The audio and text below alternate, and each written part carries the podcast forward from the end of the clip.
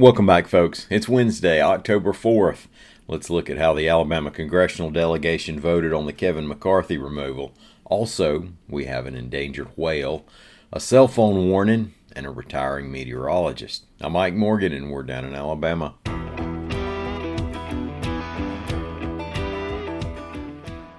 If you're wondering whether the ouster of Speaker of the U.S. House of Representatives Kevin McCarthy helps or hurts Republicans, well, the Democrats certainly think they know.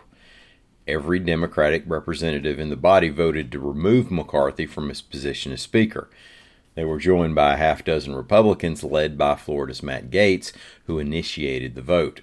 So the renegade Republicans got back at McCarthy for dealing with Democrats over funding the government by dealing with Democrats. Now, Alabama's delegation reflected what the larger body did. All six of Alabama's GOP congressmen voted against the measure to remove McCarthy. Most called the move a distraction from issues they ought to be working on. Our one lone Democratic representative, Terry Sewell of Birmingham, voted with Gaetz and the renegade Republicans in favor of the ouster. Biologists identified the Rice's whale as a distinct species just two years ago, and already the endangered animal is at the center of an environmental slash economic debate on Capitol Hill, reports AL.com's John Sharp. Alabama Senators Katie Britt and Tommy Tuberville are among the sponsors of a bill that would prevent the feds from setting new environmental rules related to the Rice's whale. The legislation is called the Waiting Off Hostile Administrative Leader Efforts Act. And if that name's tough to wrap your head around, once you realize the first letters of the word spell whale, then you'll think it's all worth it. Now, the federal efforts they're trying to avoid would be anything that hinders offshore oil and gas production and delivery. That includes possible restrictions on vessel speeds.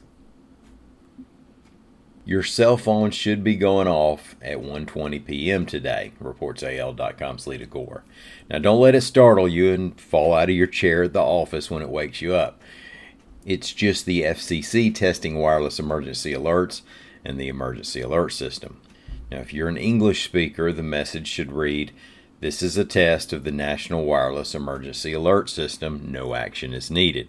If you don't speak English, this must be a fascinating podcast to listen to. Alan Sealls is retiring after almost a quarter century as a television meteorologist in Mobile, reports AL.com's Howard Koplowitz. Sealls' career has included 20 years at WKRG and the past four years at WPMI.